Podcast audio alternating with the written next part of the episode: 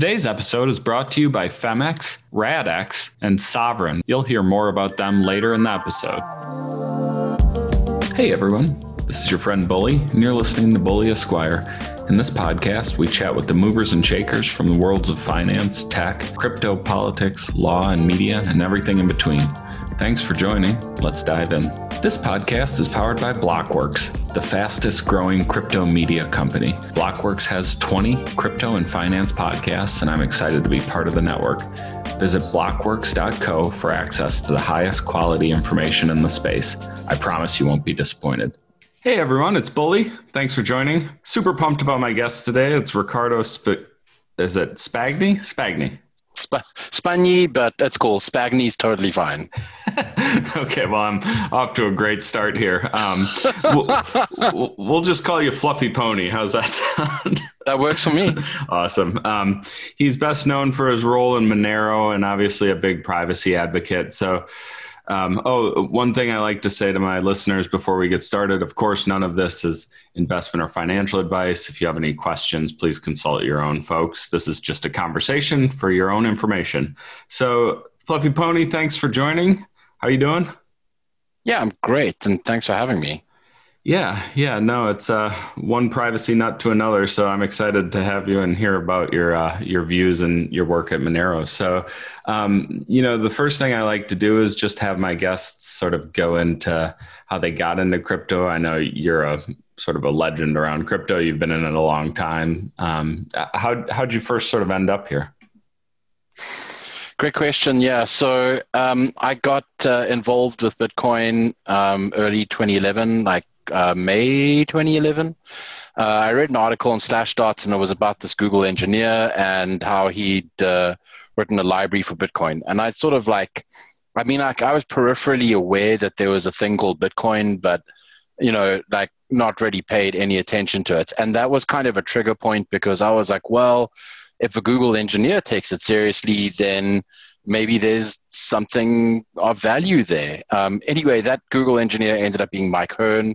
So thanks, Mike, for introducing me to uh, crypto. Sorry for your rage quit. I'm sure you're kicking yourself now uh, that, that it's years later and Bitcoin hasn't failed. Um, it's like the guy who sold Apple stock at like five hundred bucks or whatever in the eighties. Yeah, exactly. Um, and yeah, that sort of, that, that was, it got me hooked because my initial thought was like, oh, this is nonsense. You know, I mean, like, like there's always claims about um, cool, like there's always technology. And especially in, in crypto and applied cryptography in particular, there's always like, oh, we've got this new scheme that does these wonderful things. And then when you dig into it, you, you start to see the, Uh, frazzled edges. So I, I was very skeptical, and my initial thoughts was, were like, oh, this, there's no way this is Sybil resistant. I totally mis, uh, misunderstood how Nakamoto consensus worked um, because I was, and I think a lot of people um, that were in applied cryptography at the time, our brains sort of went to computers and, and you know, an individual computer on a network, on a peer-to-peer network, um uh, maintain state like independently, and so if you just overpower enough computers, you're fine.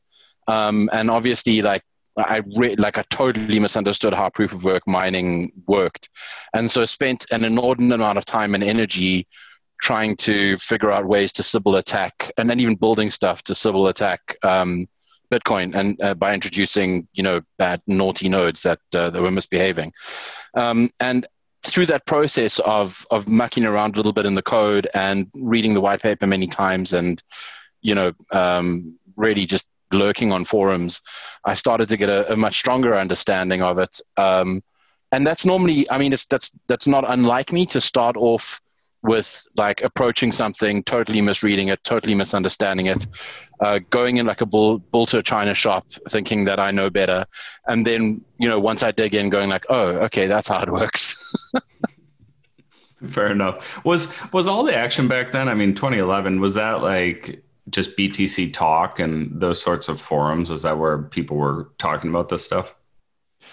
So uh, I R C was pretty big. I mean, okay. I, like you know, it's not. It's still. It's still. I R C's still there. It's just like the conversation's quietened down a lot. um, but yeah, I mean, like the the forum was, of course, um, like quite quite important. Uh, but uh, but but R S C, it was really where everyone lived. Sure. So, you know, I understand I, Monero was launched in around twenty fourteen. Uh, just walk us through sort of how you got from Bitcoin in twenty eleven to being involved in um, at least the the starting parts of Monero. Sure. So yeah, I mean, like, um, like like as I progressed, uh, you know, I was around, and and by the way, like what what's interesting is, of course, like. Um, when I first started and when I first started mucking around on, on Bitcoin Talk, it wasn't actually Bitcoin Talk. It was still like, it was still on uh, bitcoin dot org. Um, and it migrated, it only migrated to Bitcoin Talk uh, like a few months, yeah, I don't know, towards the end of twenty eleven, maybe a little bit earlier than that. Mm-hmm. um, and, uh, and in that process, like Bitcoin, like, like R S C tended to be kind of a very high signal to noise ratio. Um, And uh, and the Bitcoin Forum and subsequently Bitcoin Talk was a little bit more. Um, I mean, even then there were some really really amazing discussions, but you could see the slow degeneration uh, of the signal to noise ratio as people came in. Mm-hmm. um, and and I was around when like um, when Litecoin was.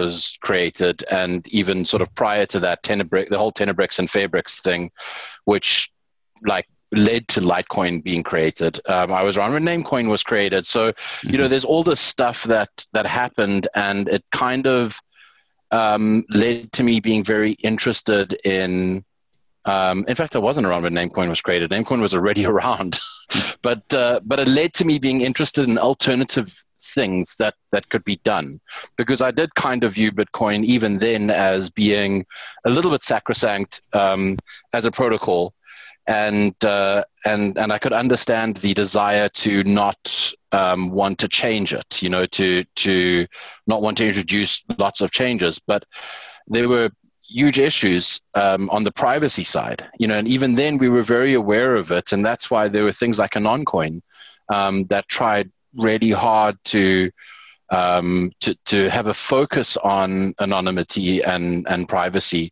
Um, I mean, it, it, Anoncoin kind of focused in the wrong area and didn't really go anywhere. Um, but yeah, there was lots of stuff that we um, like. I got involved with Anoncoin as well quite early on, um, and there were there was lots of interesting stuff happening in that space. And then um, sort of early twenty fourteen. Uh, I mean, I, I was heavily involved in mining. I had this like flat packable um, G P U mining frame that I was shipping, um, that I designed, and it was shipping really slowly, and I was getting trolled tr like just a whole bunch on, on Bitcoin Talk for being a scammer because of slow shipping, and then like having to having to wade through that. And this uh, this um, weird uh, thing project called Bytecoin um, appeared out of nowhere, and it, there was already a Bytecoin, but this was a different Bytecoin, and this was not based on on uh, it, it wasn't the Bitcoin protocol at all. Everything about it was odd, and uh, the white paper was a very interesting read. It was this Crypto Note white paper, which was, you know, all focused on like, let's take all of the good decisions from Bitcoin and let's see if we can change some of the decisions, you know. So they focused really on a few things. The first was privacy. Uh, the second was um, reducing or, or um, you know, not having any of the opcodes in because of the uh, difficulty between, um, you know, having a scripting language and having transactions that sort of look very similar um, or indistinguishable.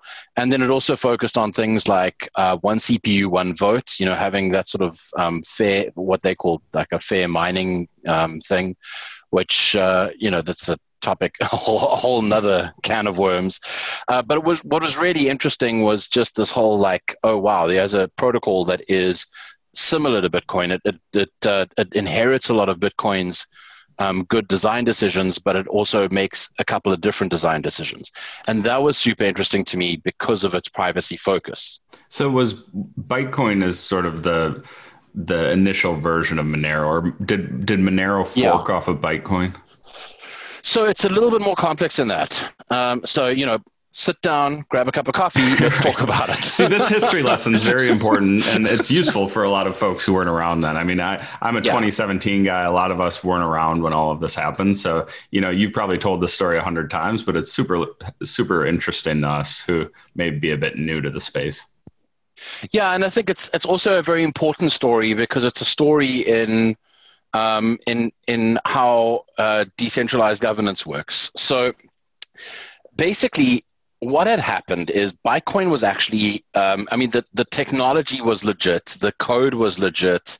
Like it, it might have even started with a great deal of legitimacy, and it got co-opted by um, a uh, what we now tend to believe is a Russian cybercriminal organization.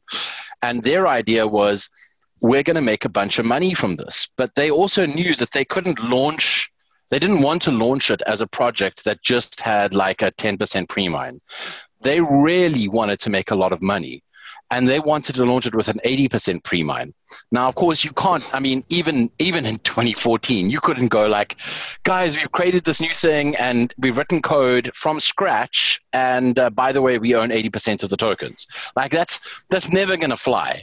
So what they did is they faked blockchain history by, by basically like, you know, f like fast mining at very low, um, uh, low difficulty rates, and creating uh, two years of fake blockchain history. And then they uh, had a whole bunch of sock puppets on Bitcoin Talk that discovered this. And I'm doing air quotes, even though you can't see it, see right now. And they discovered this Bytecoin, and it had, it had existed for two years on the dark web, but no one had heard about it. But of course, it had been used on the dark web for two years. And they, they, they, it was a little bit like Craig Wright. You know, the more you dug into it, the more they tried to create backstory and set up fake sites on Tor that were like, uh, that accepted Bytecoin and, you know, had like twenty twelve copyrights. And of course, like anyone with half a brain cell looked at that and went like, yeah, that's that's total nonsense. Like um, even if it was true, an eighty percent pre-mine uh, or, or the fact is eighty percent has been issued. So that's just a non-starter. But these guys were very clever. They, they didn't only want to make money from Bytecoin and from owning eighty percent of the, um, of the currency. Their view of things was, and, and it was totally true in twenty thirteen and twenty fourteen, and, and even more true now. Their view of things was in twenty thirteen, there was Bitcoin, and then there was a like double-digit percentage of uh, the rest of um, the mark of the, the total crypto market cap that was made up of Bitcoin forks. And so they figured they could control like a large percentage of this new protocol by owning those forks. And so they, they launched BitMonero, I mean, uh, uh, Byte, they had Bytecoin, of course, and then they launched BitMonero as the first fork of Bytecoin, of the Bytecoin code, not of the Byte, uh, Bytecoin um, uh, uh, uh, blockchain. So BitMonero was a fair relaunch of Bytecoin. That's what it started off as. And then they launched a bunch of like other weird ones. And I mean, just like super, super um, odd names, lots of like repeated things, like the um, the like they had the the very similar designs for all of the the websites. Um, it was just like a, um, a, a just like a, a long string of garbage. Um, was it just like a cash grab? You think like they're just totally trying to put out a okay. Totally. So I mean, it was, I mean, and look, it, don't get me wrong. It like like. It could have worked if it, it and it, it almost did, but they had like Phantom Coin and um, like just so much garbage, uh, Ducknote um, and uh, what is it, Quasar Coin and Dash Coin, not Dash. They had another one called Dash Coin. Um, Bulberry was another one. Um, uh, Infinium eight. Uh, Buddha Coin, which like was written in Java, it was the whole thing. So they had all of these of these weird forks, and I, I, I guess like their their idea, their thinking was like we can we can mine all of these at the outset, and we're just going to end up dominating it. It doesn't matter if any of them are successful; we'll end up dominating. Um, now, what they did. This is another sneaky thing that they did was they crippled the the mining code um, in the software. So it was purposefully slow. And this, in this, you know, obviously they had the faster version. Um, and even though it was open source, like you have to remember, there was no like dedicated mining. There was no G P U mining. It was a new mining algorithm. So the only way to mine was solo mine on a full node. So on all of these forks, they were just, they were like eighty, eighty-five percent of the hash rate. And BitMonero was different because it was the first fair relaunch, and they were really struggling to maintain even double-digit percentages of the, the hash rate because there was so much interest from a very small community um, of miners who had spun up like um, uh, C P U-heavy nodes on A W S, myself included. And we were all mining, and we knew what our combined hash rate was. Like, you know, we all were all sitting on I R C and talking, and you know, it was it was pretty clear that there was like, at that point, there were like only five or six miners that were dominant. Um, and we literally had like ninety, ninety-five percent of the hash rate. So they were struggling. And to make matters worse, like within a few weeks, we we actually, like one, uh, one of the guys dug into the, um, I mean, it was very quick, like within two weeks of, of Monero launching. One of the guys saw in the source code that uh, there was like this this purposeful, Um, slowdown by recalculating things in a loop and some very basic stuff like that. And they just like, you know, initially they passed it around to, to the miners just so that we could validate that it was all, it was correct. And within twenty-four hours, they pushed it out publicly. And everyone had access to the, the much faster miner. And that was it. Those, the scammers had like, their, their sort of, you know, eight percent or nine percent of the hash rate dropped to like nearly nothing. Um, and, uh, and that was really interesting because it was, Um, it, they, they got crowded out, and that's when it started getting really hairy because the guy that launched Monero, that created Monero, um, called Thankful for Today, you could see he wanted to still like, he wanted to now wrest control of the, of, of this sort of wayward coin. And so he came up with this idea of let's be, let's be merge mined with Bytecoin, because that way we, you know, we'd lose our edge. Because then it would, uh, you know, it wouldn't really matter. Even if we were mining like one hundred percent, even if we were one hundred percent of the hash rate, they would still have eighty percent of, of Bytecoin's coins. So they would ultimately um, end up being able to do all sorts of things and, and influence uh, Monero unfairly. So, you know, he, he's like, I'm going to make it merge mined with uh, Bytecoin, and this very small com community, which could not have consisted of more than fifty people at the time, you know, bearing in mind this is like four, four or five weeks in, um, we're like, no, that's that's not going to work for us. And uh, he's like, okay, I'll tell you what, let's put it to a vote. We'll let the miners vote by setting the the miner version in the block. And um, we're like, okay, cool. So he pushes out a new version of the code for all the miners to download and run, and uh, he sets the default to yes, the default vote. And we're like, dude, that is, that's just, that's not cool. I mean, like, come on. So he's like, oh, okay, my bad. Oh, okay, I'll set the default to, to like abstain. And of course the vote is overwhelmingly no. You know, like, of course we don't want to be merge mined with Bytecoin. Bytecoin's an obvious scam. Why would we want to be merge mined? And he looks at the vote results after like a weekend or whatever it is. And he's like, well, you know what? Like, sorry, I, I, we're still going to be merge mined with Bytecoin, even though like all the miners say no. And that was the point at which we realized this guy wasn't a benevolent dictator. He wasn't, um, he didn't actually want to play the game, and something was super fishy. Um, and so myself and, uh, and six others forked um, the code base. And, uh, you know, we forked it from BitMonero to Monero. Um, and we were like, cool, well, you know, I mean, the two can live in parallel. It's just two implementations of the same code base. And like, he tried to keep like BitMonero going for a while, um, his code base, but like, he didn't really make any changes. Uh, and after a couple of months, he just disappeared. Um, you know, by June, he was gone.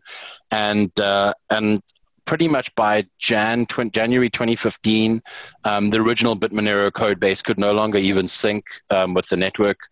Not because uh, it was incompatible, but just because like it loaded the entire blockchain into memory, and that started crowding out anything with less than like eight gigs of, of RAM.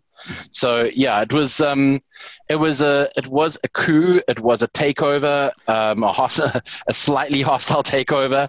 Um, but what's interesting is it's it's always taught me that any Uh, any software developers who think they control the protocol, and this is true in Bitcoin, Um, it's it's true in some other projects. It doesn't matter how how um, how good they are.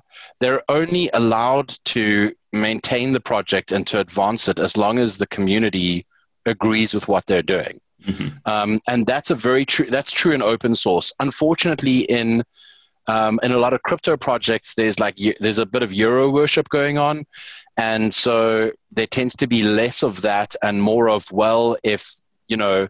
Um, Vitalik or Dan Larimer says like it's all good and puts their rubber stamp on it, then it's all good. You know, we're never going to question it. Mm-hmm. Um, and I think we were great. We were kind of fortunate that early on in Monero's history, uh, Monero's founder was so dodgy that we were. It was pretty easy to just be like, "Sorry, buddy, we're not going to follow you. We're going to do our own thing."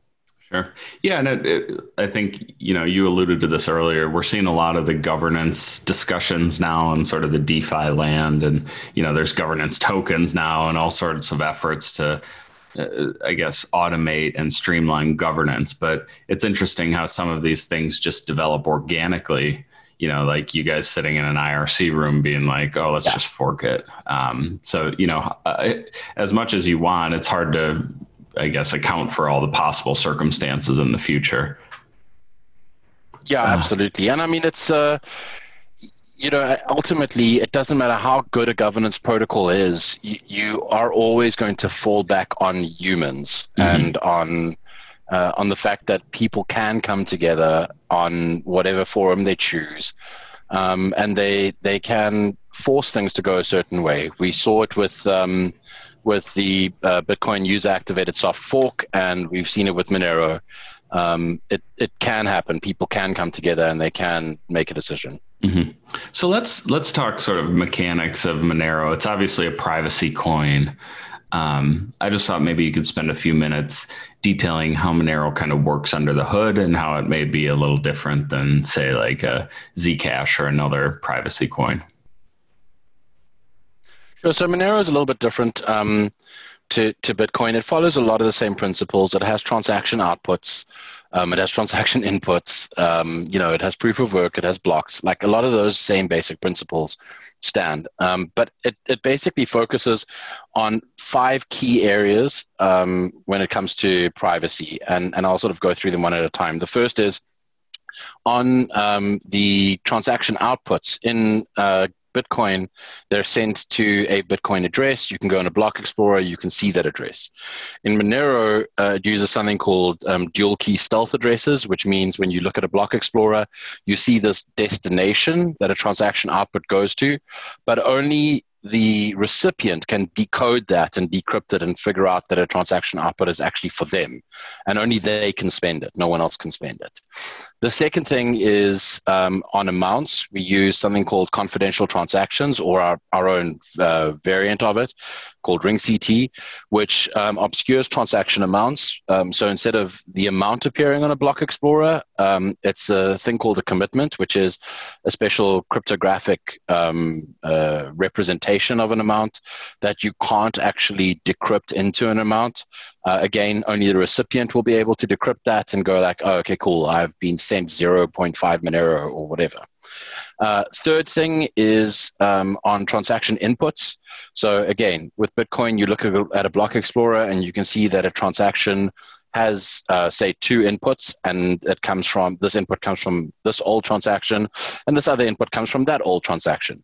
In Monero, each input has a ring signature, and the ring signature makes it appear to come from that, that single input appears to come from a bunch of older transactions.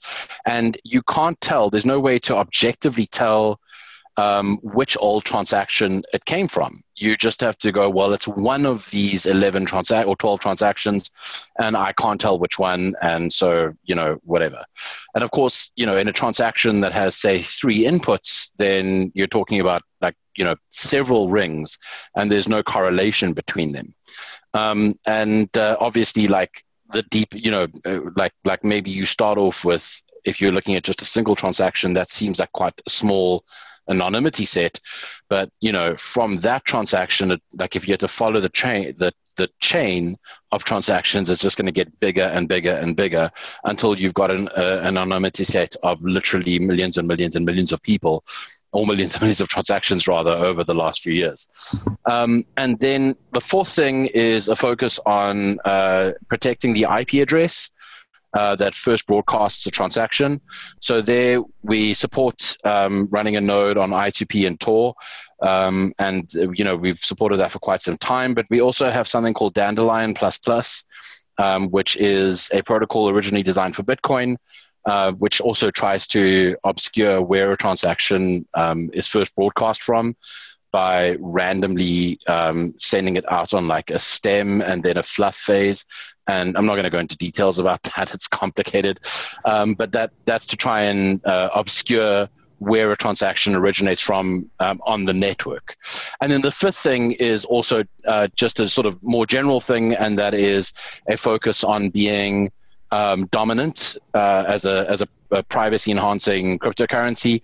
And that's important because when you want to use any privacy tool, um, you want to get lost in the crowd. And if the crowd is only like ten people, then you're not getting lost in anything. So, you know, Monero being dominant um, uh, and as a privacy-enhancing cryptocurrency is a critical part of it being useful at all, because there are so many transactions over so many years and there's so many people using it now that it's easy to get lost in a much larger crowd than any other privacy-enhancing currency currently.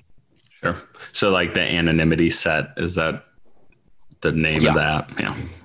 Yeah, so so there's a an, an anonymity set is often, or privacy set is often um, a little bit misconstrued or, or misapplied. There's a lot of focus on what is the anonymity set for a single transaction, but I think that the more important thing is what is the anonymity set um, for the system as a whole. You know, because you again you can have the the world's most amazing anonymity technology, but if there are only ten people using it, it doesn't actually matter how good it is. They could just go and arrest all ten people, and there we go. That's the end of that. I've used a lot of exchanges over the years, and they all seem to have their problems, from a lack of volume to bad, buggy U I, or the exchange crashing when Bitcoin makes a big move. Until now, that is. Phemex is a new derivatives and spot exchange launched last November by a group of former Morgan Stanley execs. Phemex sports lightning-fast transactions, the ability to handle many transactions at once so you don't need to worry about it crashing during big moves, deep order books, and real verified volume. They have several different trading pairs and leverage options. They also have low trading fees and a killer ref plan. Be sure to use this U R L for my welcome bonus, Phemex, P-H-E-M-E-X dot com slash A slash bully. Again, Phemex.com slash A slash bully. Check it out. Today's episode is sponsored by Radix. In the current financial system, transactions are slow, inefficient, and expensive. And even supposed decentralized finance platforms, or DeFi for short, like Ethereum, were not designed to support the number and speed of transactions necessary to scale DeFi. Ethereum's solution for this is sharding, which results in scalability at the cost of composability. Radix is a new cutting-edge layer one platform for DeFi applications. Radix is specifically designed for DeFi, providing speed, security, and scalability. Radix uses its own next-generation consensus system called Cerberus, which has achieved over one million transactions per second in recent testing. Try doing that on Ethereum. Learn more at radix d l t dot com. That's R A D I X D L T dot com. Sovryn is a Bitcoin trading and lending platform and one of the very first Bitcoin native DeFi platforms. Start trading your Bitcoin today just by connecting your wallet. Earn interest on your Bitcoin and get paid for lending assets via the Sovryn decentralized exchange, always while maintaining control of your keys. Join today and get the first month's trading completely free. Just go to Sovryn, S O V R Y N dot app slash bully dot H T M L. If you're one of the first one hundred traders to use my link, you can claim a one hundred dollars bonus. Go to Sovryn, S-O-V-R-Y-N dot app slash bully dot H T M L today and stay Sovryn. You know, I've talked with a few guests now about this. There seems to be kind of a, a, a slow march towards um, outlawing or, you know, regulating privacy coins. You know, you have F A T F and you have um, a lot of regional regulators like Um, I guess the Australians, the Japanese, even the United States regulators to a certain extent From from your point of view, being in this a long time, are you seeing a similar trend, or are you seeing regulators be more curious and open? What do you sort of sense as the the regulatory environment for privacy coins? Yeah, I mean, it's so, so I mean, I, I think that regulators have, uh, some of them have definitely been spun a yarn. Um, but, but I mean, these are the same regulators, and Australia is a great example of it, who think that encryption should be banned and there should be quote unquote fair encryption or whatever they call it, you know, where there's a back door that definitely won't be abused by anyone stalking their ex-girlfriend. Um, and, and I think that, that that their misunderstanding of technology um, is a little bit frightening. But at the same time, you've got regulators um, who are Uh, who are in, in reasonably senior positions, like um, uh, a lot of the regulators in Wyoming, who not only have an, un, a deep understanding and respect for, for Bitcoin, but also a deep understanding and respect for um, how important privacy is and uh, and the need for that. So I think it is it is a bit of a mixed bag. Um, Of course, historically, you've you've had uh, uh, regulators in Germany, for example, who have been um, quite focused on on privacy. I think that's changing to some degree, but um, you know, it, it's not. Uh, there's there's certainly not a global regulatory push against privacy in general. I do think that there are some regulators that are of the belief that if we had no private communication whatsoever and no private financials whatsoever, that it would lead to a total um, reduction in crime and terrorism. Sadly, that's not the case. Um, and and it, it will take education to mm-hmm. convince them otherwise. And that's fine. There are organizations like CoinCenter, Um, and others who who have, and the E F F, for example, who have taken on that mantle and are happy to explain to educators that um, you know that that being in absolute control of the all of the flow of all information is not good for them and not good for anyone else. Yeah, I, I I heard an interview you did recently where you noted that, you know, one hundred years ago, it was the government's burden to, you know, get a warrant and discover if someone's doing something bad and then go to the courts and seek permission to review the, you know, papers or documents of a particular citizen. And then from there, they build their case. But now it sort of seems to be backwards, where the regulators and the authorities are saying, well, no, we have the ability to look at everyone's data no matter what.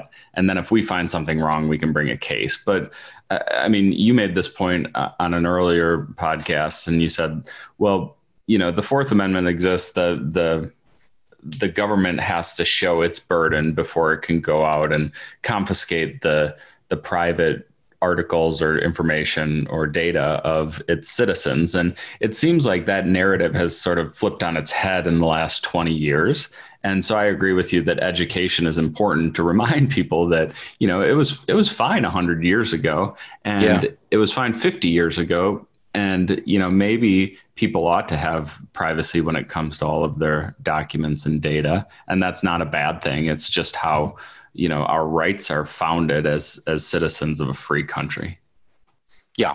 And I think the, you know, I mean, I, like I've been reading up recently on things like no-knock warrants, um, which are, are interesting to me. I mean, I'm I'm not a I'm certainly not a lawyer, but of course I find I find the law interesting. I think there there are quite a few people in uh, in the crypto space that do, and even with no knock warrants, you know, it still requires um, a uh, a police officer or law enforcement officer to go to a judge and say, like, this is the information we have. This is the This is why we have a suspicion that this person is engaging in criminal activity, and we want to go and kick down their door and, and you know, not give them any warning. Um, and I, I, can't, I look at that and I'm like, you know, like even at that extreme level, um, it's the, the police do not have free rein. They have to go and present their case. They need to go and, um, and, uh, and, and demonstrate why they have this concern. And yet on the uh, on the the sort of financial side, it's just like, oh well, please feed us all the information, and then we'll make the banks determine whether you know whether, whether something bad has happened or whether they're suspicious about something bad, and then we'll just go and take action on it without even validating it. Yeah, no, and uh, Peter Van Valkenburg actually pointed that out, that, you know, sort of a lot of these suspicious activity reports and things required under the Bank Secrecy Act are warrantless, right? Like they're they're not yeah. requiring warrants to get this information, and that's the case, and that's the regulatory regime we're faced with. But it's pretty surprising when you step back and really think about it to say, oh, actually, yeah, none of this is precipitated by a warrant. It's just, you know, financial information being shared without a, a, a person's consent. And, you know, I, I see the argument from regulators saying, well, you know, we live in a global world, um, terrorism and, you know, other illicit activities are a real problem. We're trying to crack down on those. So, you know, I'm, I'm also sympathetic to that point of view. It's just like this, this tension that exists that is being played out in real time is, is pretty fascinating. Yeah, one hundred percent. And I mean, I like I, I I really do sympathize with regulators and with law enforcement, because it is a new world. It is frightening. At the same time, um, law enforcement has always been able to do its job and do its job well um, by using the tools at hand, you know, by using confidential informants and so on. And I feel like taking away, you know, I mean, the, the classic example is like if we took away curtains from everyone's house and it was illegal to put up blinds or put curtains in your house, then of course we could see everything. We could see um, domestic abuse, we could see child abuse, you know, we could see all of these things, um, and it would be great, you know, we'd, we'd be able to stop every crime. But is that really a world that anyone wants to live in? You know, I mean, that, that level of nineteen eighty-four George Orwell is not a world I want to live in. Right.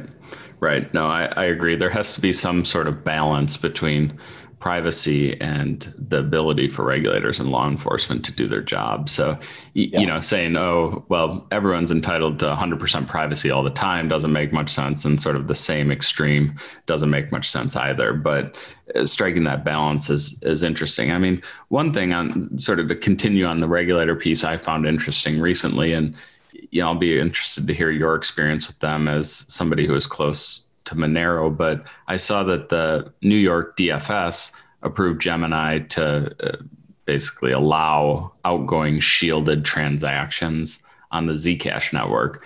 Um, I, I know you've probably worked a lot with exchanges over the years, um, and a few have recently delisted Monero.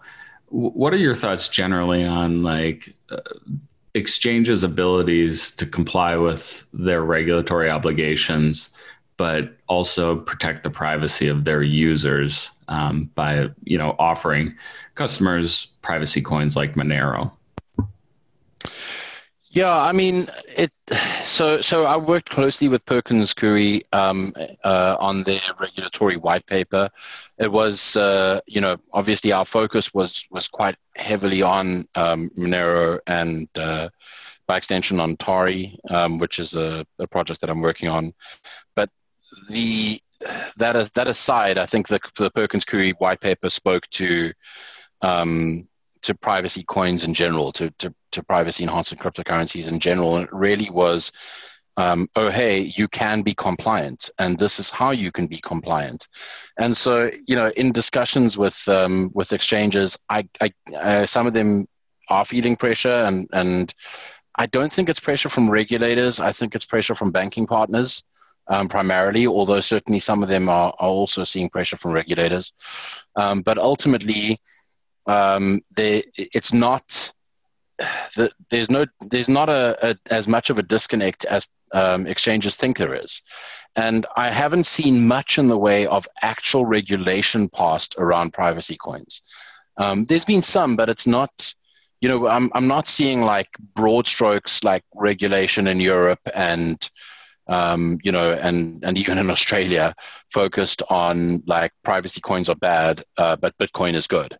There, there seems to be a, a more general um, sense of caution towards um, privacy technology, um, and and I think that the where exchanges are delisting, um, a lot of them are doing so out of an abundance of caution, and um, I question I question why, um, because I've seen, for example, like I had a discussion with an exchange uh, last year where they were like, uh, we have to delist Monero because it's used um, uh, in crimes. And I pointed out that Bitcoin is used in more crimes than any other cryptocurrency. So if you're going to delist Monero for that reason, well, you got to delist Bitcoin too. And uh, never got a response. Um, you know, pushed them a bit and just never got a response. They they just didn't didn't even take me up on on answering that. Um, but I think that that's, you know, the there is an abundance of caution from um, uh, from risk uh, specialists at exchanges. I understand why, but I also think that papers like the Perkins Coie paper will give them some degree of comfort that so it's not a bad thing. Sure. Yeah. No, I appreciate that. Let's dive into the Perkins Coie law or the, the paper. So for, for my listeners who don't know, Perkins Coie is a very well-regarded white shoe AmLaw fifty firm here in the United States. They have offices all over the world, uh, very well-regarded. And so I understand you guys engage them to, you know, write, to basically do an analysis on um, the regulatory and legal considerations surrounding Monero. Is that right? Yeah. So the so so the initial idea was, uh, I mean, we want we didn't want it to be too um, uh, like it wasn't Monero only. We wanted it to be a little bit broader than that because, of course, there there are concerns around um, Bitcoin and a lot of the the privacy enhancing Um, tools like Samurai Wallet. There's concerns around Lightning. So we wanted it to be a little bit broader than that um, and, and to speak to things. But yeah, we commissioned and, and paid for that um, along with the help of some others. Sure. And can can you just summarize the findings? I mean, it's a pretty, it's a, it's a heavy document. I'm an attorney, so I don't mind that, but I know some of my listeners might not want to read forty pages. Are you able to kind of give the give the high notes or the cliff notes on what they found?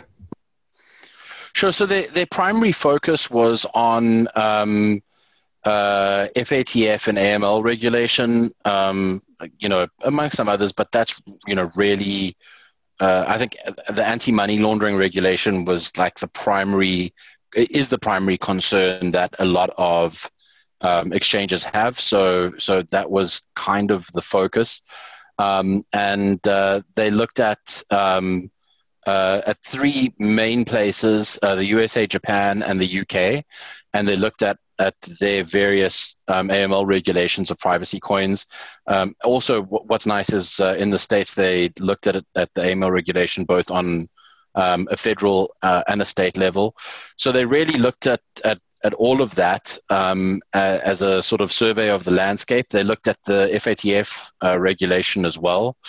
Um, and then they then they said, like, okay, um, knowing that this exists and knowing knowing that the that the financial that these financial uh, regulations exist, um, is it possible to work with uh, uh, with privacy enhancing currencies um, without like stepping on them, or, you know, uh, without um, uh, having to delist or, or, you know, having to to deal with regulators freaking out. Um, and basically, like, their conclusion was, um, it is possible. Uh, you can um, apply uh, A M L regulation at specific points in the process, um, and those those sort of uh, apex points Um, are, are where regulation can be applied to the greatest uh, good, um, because, you know, you don't want to also argue that, like, no regulation is the is is the way forward, um, and uh, and that privacy coins are not inherently anti-regulatory or anti-A M L. Mm-hmm. So you you mentioned apex points. I think is what you mean basically on and off ramps for fiat currency there. Yeah, absolutely. Um, I think, and I, you know, I've I've mentioned this before, um, that I'm of the opinion that that is the, the point at which regulation can happen. You, it's it's crazy to try and regulate regulate um, like on chain. That that I think is is silly. Um, at the same time, I think that it's it would it would be beneficial for exchanges to just view this like cash. You know, if someone made, if, if someone took their deposit address, like their bank account address from their, the exchange that they're using, and they went and deposited ten thousand dollars in cash, what would happen? I mean, the, they would, of course, the bank might file an S A R. Um, the exchange might ask for source of funds. Like, I mean, there's things that would happen, but you wouldn't immediately go like, this person's put ten thousand dollars worth of cash in, we're going to suspend his account and never allow him to use it again, mm-hmm. unless he's not answering answering the questions, you know? So it's, I, I feel like there's a, there's a path forward. It just seems to me that exchanges, um, e- exchanges want the same thing that they have with Bitcoin. And I guess with Ethereum and, and with many other currencies, which is they plug into Chainalysis or CipherTrace or whoever, and when a transaction comes in, then there's an automatic call to that chain anal- analytics company's A P I, and that comes back and says, this transaction is uh, whatever, it's eighty-seven out of one hundred. And they go, cool, that's above our risk threshold, and we're just going to accept it. Or it goes like, oh, this transaction is ten out of one hundred. And then they just freeze the person's account and shut them down and return the funds and never speak to them again. Mm-hmm. And and the, I feel like that is like, that is the laziest approach right. um, that they could possibly take. And it's sort of the antithesis of what cryptocurrency means at its core. And I don't want to get too mushy here, but right, like the idea is decentralized finance, and that like people can be part of a system even if they don't have permission. It's like permissionless to some extent. And yeah, again, that's probably a little frightening to regulators. But on the other hand, like, you know, I'd make the case that most people are entitled to these types of financial products and services, and to just cut them out because you get a bad A P I score is a little troubling. Yeah, absolutely. And I mean, you you know, I sort of, like in my mind, I liken it to like if someone walked into a bank and said, I'd like to open a bank account. And, you know, just because you didn't like the the the fact that he had a beard, you were like, mm-hmm. did, you denied him that. We would be up in arms about that. And and now it's sort of taken to to a degree where like a transaction is viewed as good or bad because some other computer said so. Mm-hmm. Like, right, right. Yeah, that's a little scary because like who's, how is Chain Analytics coming up with that score, right? one hundred percent, you know, and like, and, and again, like you said earlier, it's warrantless. It's not like mm-hmm. Chainalysis has gone to a judge and said, like, this is how we've determined that this address um, uh, or this transaction or this, this address is bad and any withdrawal from it is bad. Of course, that does happen as well. You know, I mean, you've got the, um, uh, you, you actually have stuff that is, uh, that, that is absolutely like not a good idea to touch um, in crypto. And uh, and and that I understand, you know, no problem. If it appears on some sort of government list or whatever publicly, then I have I have no problem with exchanges going like, we're not going to accept deposits um, uh, from this. Yeah. But uh, you know, I think beyond that, um, it's it's just kind of it's kind of frightening that they've just created this uh, this collection of data that has, you know, all sorts of weird. Um, weird metadata that no one has actually had any view of. Mm-hmm. Yeah, no, I, I agree with you. And I, you're right that there, there are already those processes in place though, right? Like the Department of Treasury has a white or a, a list of like bank accounts, for example, of known. Yeah, the, the O FAC um, exactly, blacklist O FAC. Is the one That's I was right. thinking of. Yeah, and the, and by the way, there's an the, there's crypto addresses on mm-hmm. the O FAC blacklist. Yep, yep, and so yeah, obviously like those should be complied with, and you know, but I agree that like a third party saying, well, you know, we think this person's in like a a, a poor area of the world or something that's not otherwise yeah. prohibited to transact with, like that's. Starting to get to a little suspect, but yeah, no, I, and I agree with you. I think the endpoints seem like a good place to focus on regulating, because if money's going back and forth within this closed system, um, you know, if I'm sending Monero to you and you're sending it to me, there doesn't necessarily need to be data and a record of that. What there should be a record of is if you send money to me and I go try to cash it out into, you know, U S D, then that's yeah. where like the K Y C A M L process should happen. I mean, that makes more sense to me, because then you can have both the regulatory uh, you know, impact of making sure that you know your customer, while having transactional privacy within this sort of closed bordered system. Yeah, and, and I don't, I mean, I don't fundamentally disagree with the, the an exchange's rights to say, hey, listen, you sent money to us. Can you please explain where you got it from? You know, like some sort of source of funds um, uh, clarification. I don't think that there's, there's you know, I mean, and, and that's not to say that it should always be like that, but I think right now that's totally fine. The, mm-hmm. the real question is, um, you know, why, why they're choosing to instead um, just take a, a totally fearful approach, which is deeply worrying. Yeah. And again, if you look at the existing financial system, we already have mechanisms in place to deal with this. Like if I wire you one hundred thousand dollars, there, you, you know, no one can view that, right? That's private.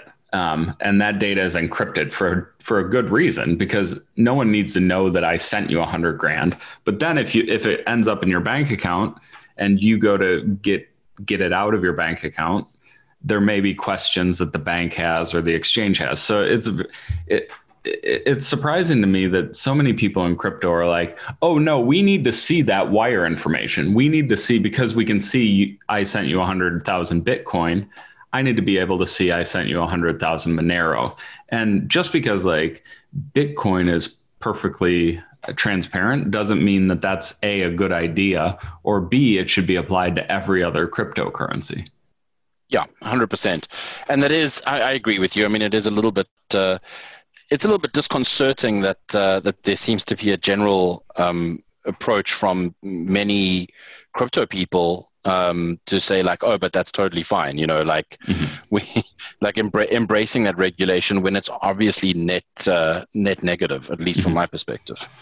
What do you, you know, one one argument I see from a lot of Bitcoiners is that, well, Bitcoin is transparent, so we can audit the supply. We need to be in full control of the auditability. So we're sacrificing privacy in exchange for auditability, and then we'll go and we'll build second layer solutions like Lightning over top of it.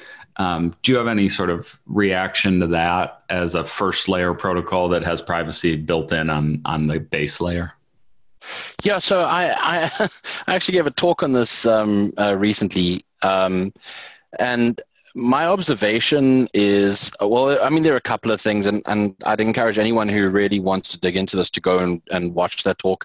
Um, I gave it at the, the Z K Privacy um, uh, conference, and there's a recording. That was the first talk up, so it's easy to find. Um, and and I think the my, my argument against it, and, and the argument was not a Monero, I mean, my, my talk was not Monero versus um, Bitcoin at all. It was... Um, you know, why base layer privacy is not a bad thing and why the, the supply auditability arguments are garbage.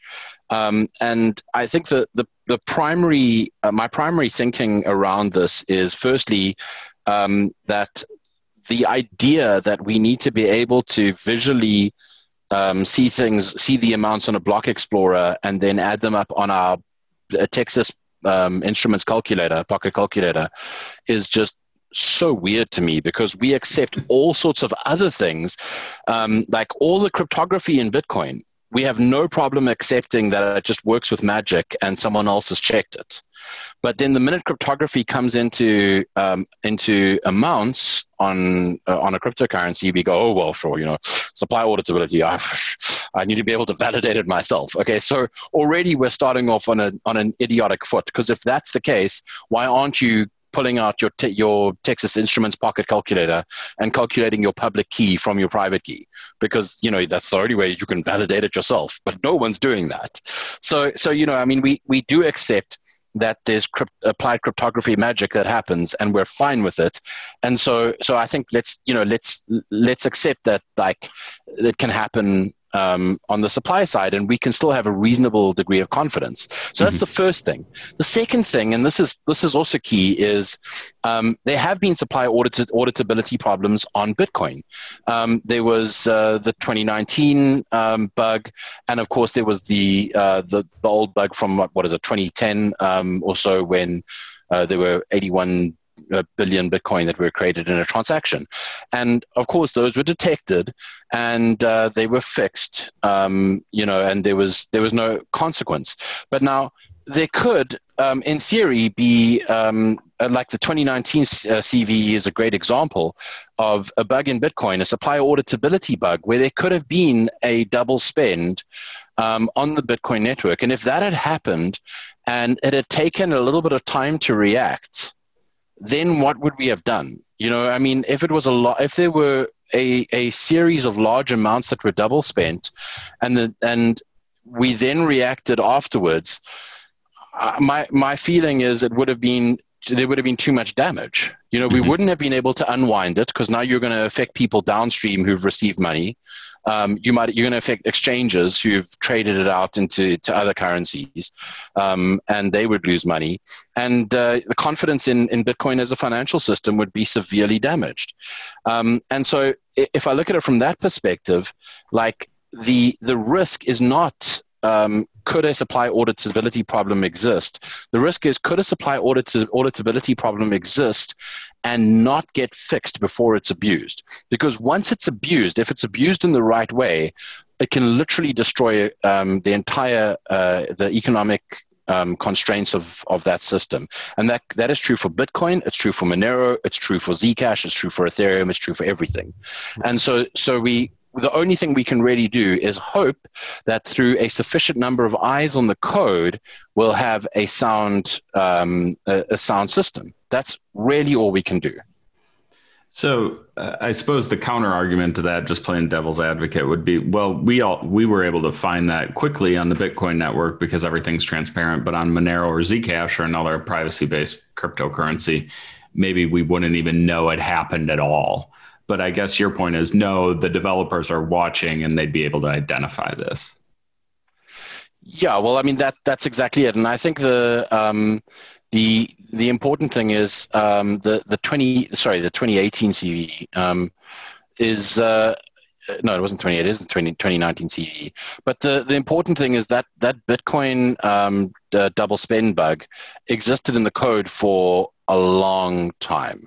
Um, it, it existed from Bitcoin like zero point one five um, all the way through to, uh, yeah, sorry, it was twenty eighteen. So all the way through to like zero point one seven. So it existed for several years. Um, and, and I think uh, without being detected and without being abused. So thankfully it wasn't abused. Um, but yeah, absolutely. Like the, the, the fix is not, well, if it gets abused, then we'll detect it quickly and then we'll be able to react. The fix is more eyes on the code, safe cryptography, not newfangled moon math, um, and uh, and that's sort of the best we can hope for. Sure. Yeah. No, and I, I take your point. Like, it's going to exist no matter what, because these are systems that are created by humans, and, you know, I don't think any code is perfect. So, yeah, I mean, we just do the best we can and hope that something like that doesn't happen. Yeah, exactly.